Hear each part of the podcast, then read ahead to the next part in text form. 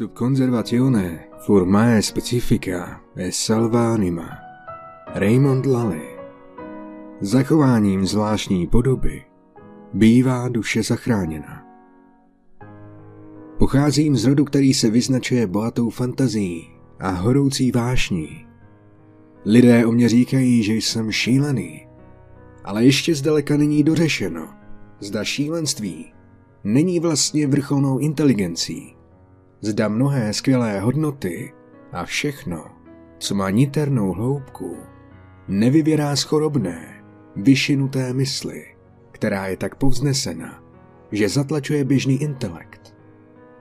Ti, kdo s ní vedne, poznávají mnohé z toho, co uniká snivcům pouze nočním. V šerých vidinách je jim přáno nahlédat do věčnosti. Při procitnutí pak žasnout úchvatným poznáním, že stanuli u samých bran velkého tajemství. Po drobtech učí se znát moudrost, v níž vězí dobro. Ve větších doušcích čerpají vědomosti, z kterých pochází zlo. Ale i bez kormidla a bez kompasu pronikají do širého oceánu nevýslovného jasu. A opět, jako dobrodruzi nubíského zeměpisce, agresi sunt mare tenebrarum, quidi neo esset exploraturi, zautočili na moře temnot, aby zkoumali, co v něm lze proskoumat. Řekněme tedy, že jsem šílený. Alespoň připouštím, že se můj duševní život rozpadá do dvou odlišných stavů. Je to stav jasného rozumu, o němž nelze pochybovat.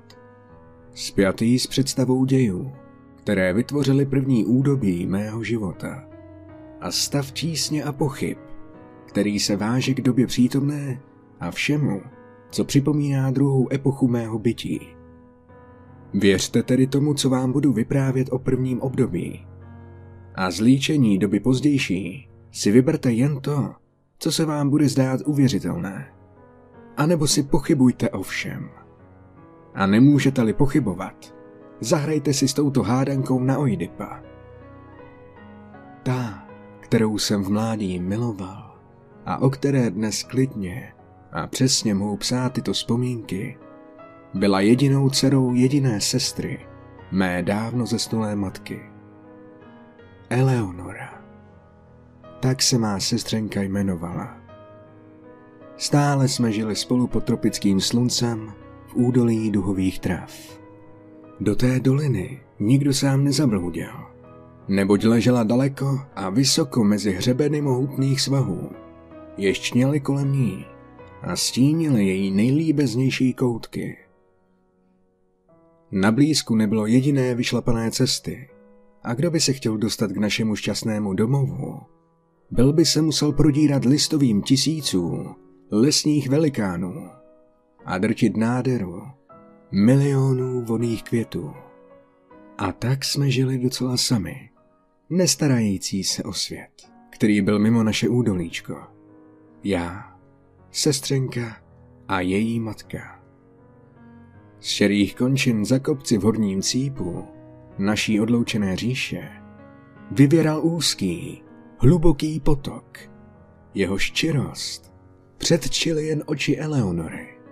Vynul se tichounce, spletitým tokem a posléze mizel ve stinné rokly mezi svahy ještě chmurnějšími, než z jakých přitékal. Říkali jsme mu řeka mlčení, neboť v jeho plynutí jako by vše utichalo. Jediné šplouchnutí se neozvalo z jeho řečiště a proudil tak něžně, že bělostné oblásky hluboko v jeho lůně, oblásky, na něž jsme tak rádi hledívali, zůstávali ležet, každý na svém odvěkém místě, v blažené nehybnosti, skvostně, svítící na věky. Břehy naší řeky i mnoha bliskotavých potůčků, které zátočinami klouzaly do jejího koryta, jakož i svahy, táhnoucí se dolů do tůní toků, až k samým dnům vykládaným oblásky.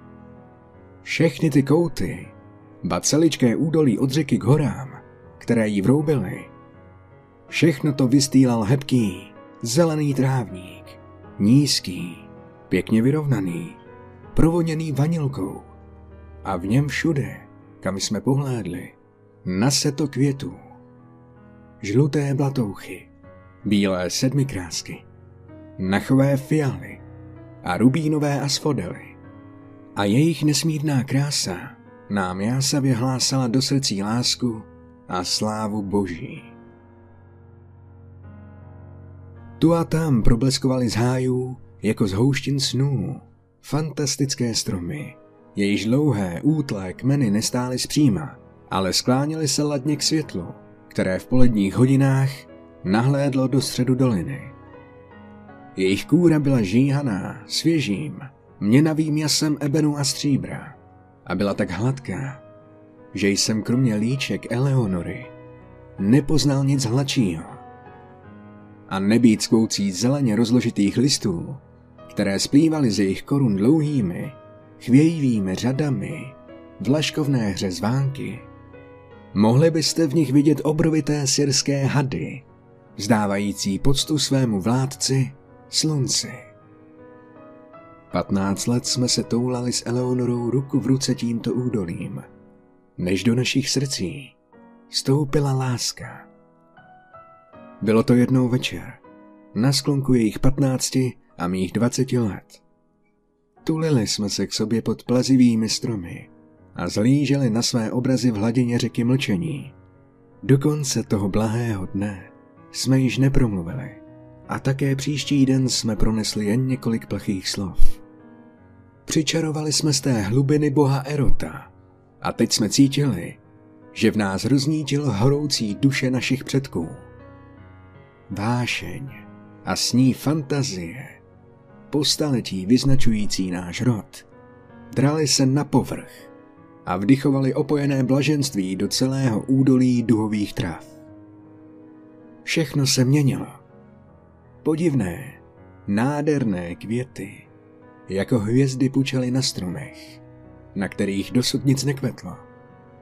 Koberec svítil ještě sytější zelení a tam, kde uvadla sedmikráska, vykvetlo za ní deset rubínových asfodelů.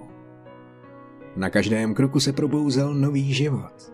Štíhlý plameňák, dosud zde nevýdaný, ukazoval na odiv své náchové peří a s ním tisíce ptáků, oslenivě žhoucích barev. Zlaté a stříbrné rybky se proháněly v řece a z jejího lůna stoupal šum, který se pozvolna sléval v melodii tak konejšivou, tak božskou, jakou vyluzuje jen harfa Ailova. Líbeznější než cokoliv na světě, krom hlasu Eleonory. A od západu připlul ohromný oblak, který jsme již dávno v těch hesperských končinách vylížili. Zaskvěl se karmínem a zlatem a den co den se pokojně snášel níž a níž, až se lehoun se usadil na vrcholcích hor. Rozptýlil rozjasnil jejich ponurost a jako by nás chtěl navždy uzamknout do kouzelného želáře vznešené nádery. Půvab Eleonory byl půvabem Serafa, ale byla to dívenka prostá a nevinná, tak jako celý její krátký život, který tu prožila uprostřed kvítí. Nedovedla lstivě zastírat horoucí lásku, planoucí v jejím srdci srdci, jehož nejničernější taje mi odhalovala. Když jsme spolu putovali údolím duhových tráv a rozprávěli o převelikých změnách, jež se v něm nedávno udály. A jednou také v slzách promluvila o poslední smutné proměně, která stíhá člověčenstvo. Od té doby se stále vracela jen a jen k tomuto bolestnému tématu, proplétajícím všechny naše hovory tak jako se v písních Barda Širáze opakují stále stejné obrazy v nových a nových, jímavých variacích. Věděla, že je poznamenána spárem smrti, že jako efemerida byla stvořena do krásy, jen aby skonala. Ale hrobu se děsela z jednoho pomyšlení. Řekla mi to jednou za soumraku, u břehu řeky mlčení. Rmoutila se představou, že až ji pochovám v údolí duhových trav, opustím navždy ty blažené kouty a lásku, která nyní tak vášnivě patří jí, odnesu a dám jí nějaké dívce v dalekém všedním světě. A tu jsem se vrhl k nohám Eleonory a přísahou slíbil jí i nebesům, že se nikdy s žádnou dcerou této země neožením, že se nikdy v ničem nespronevěřím její drahé památce, ani památce vroucné náklonosti, již mne obšťastnila. A vyzýval jsem všemocného vládce vesmíru, aby byl svědkem mé zbožné, posvátné přísahy. A svolával jsem na sebe takovou kletbu od Boha i od ní, té elesijské světice. Kletbu, která mne měla stihnout, kdybych slib zradil, že se ani neodvažuji hrůzy toho trestu vylíčit. A jasné oči Eleonory se při mých slovech ještě více rozjasnily. A povzdychla si, jako bych jí z hrudi sněl nesmírné břímě. A chvěla se a přehořce plakala, avšak přísahu přijala. Vždyť byla pouhé dítě a to jí velmi ulehčilo umírání. A několik dní na to mi řekla, když tiše umírala, že za útěchu, kterou jsem vlil do její duše, bude tato duše, až ona odejde, nade mnou bdít.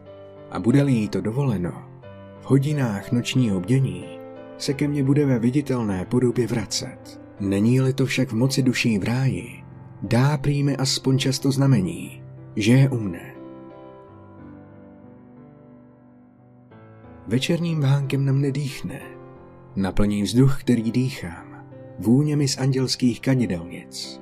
A s těmito slovy se rozžehnala se svým nevinným životem a uzavřela tak první epochu mého života. Až potud jsem všechno líčil věrně. Když teď ale míjím onen mezník v běhu času, kterým je smrt mé milované, a chci líčit druhou část své existence, cítím, že mi jakýsi stín zavaluje mysl a já už nemohu spoléhat na pravdivost svých záznamů. Nu ale pokračujme. Léta se vlekla a já jsem zůstával v údolí duhových trav. Udála se však další proměna. Kmeny stromů pohletily hvězdné květy, které se už neukázaly. Barvy zeleného koberce pobledly a rubínové asfodely jeden po druhém uvadaly. A místo nich vyskočily všude temné oči macešek, které se ustrašeně choulily a věčně je skrápila rosa. A z našich pěšin vymizel život. Štíhlý plameňák nestavil již na odiv své šarlatové peří. Odlétl smutně z údolí do hor a s ním i tisíce ptáků oslenivě žhoucích barev, kteří jej provázeli.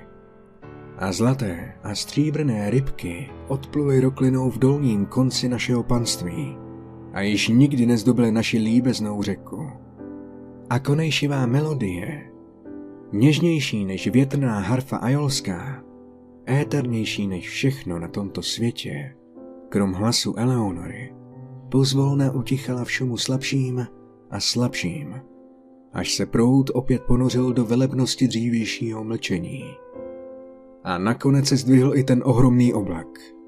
Opustil vrcholky hor, které rázem potemněly jako dřív zapadl opět do západních končin a odnesl z údolí duhových trav i onu znešenou, zlatavou zázračnou zář. Eleonora však nezapomněla na své sliby. Slýchával jsem anděli kolébat kadidelnicemi a údolím věčně vanuly nové a nové přívany svaté vůně.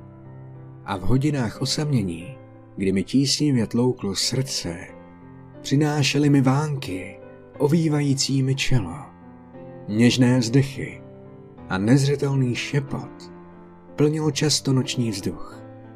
A jednou, žel Bohu jen jedenkrát, byl jsem probuzen ze spánku, jen se podobal spánku smrti, dotekem nehmotných rtů, jež se přitiskly k mým. Avšak prázdnota v mém srdci se ani takto nenaplnila. Toužil jsem po lásce, kterou předtím překypovalo. Nakonec mne údolí mučilo stálým připomínáním Eleonory a já jsem je navždy opustil pro marnou, vrtkavou slávu světa.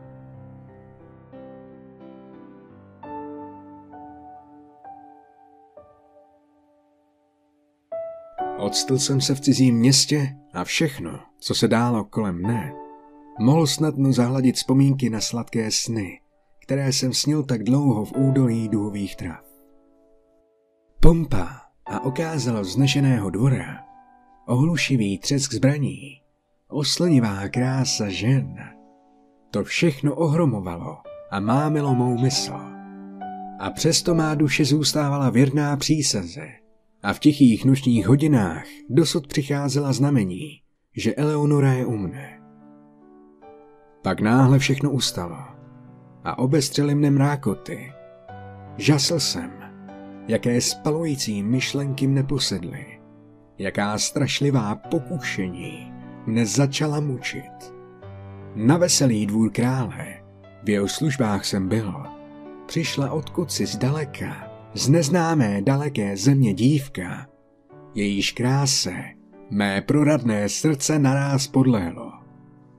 K jejímž nohám jsem se v nejhoroucnějším, nejpokornějším, milostném zbožňování bez váhání sklonil. Ano, jak bych jen mohl přirovnávat svou lásku k dívence z údolí k tomuto blouznivému planutí a poznášejícímu zbožnému vytržení, s ním jsem v slzách vylel celou svou duši k nohám nadzemské Ermengardy. O, jasný anděl Ermengarda. Jakmile jsem jí poznal, nemohl jsem pomyslet na jinou ženu. O, božský seraf Ermengarda. Jakmile jsem pohlédl do hlubin jejich nezapomenutelných očí, musel jsem myslet jen na ně a na ní. Oženil jsem se. Kletba, kterou jsem na sebe svolal, mne nezastrašila. Její ukrutnost mne nestihla. A jednou v tichu noci, ale jen jedenkrát, dolahly ke mně mřížovým oknem znovu ty něžné vzdechy, které mne opustily a slévaly se v známý a líbezný hlas. Jenž říkal, spi klidně, neboť duch lásky vše ovládá a řídí.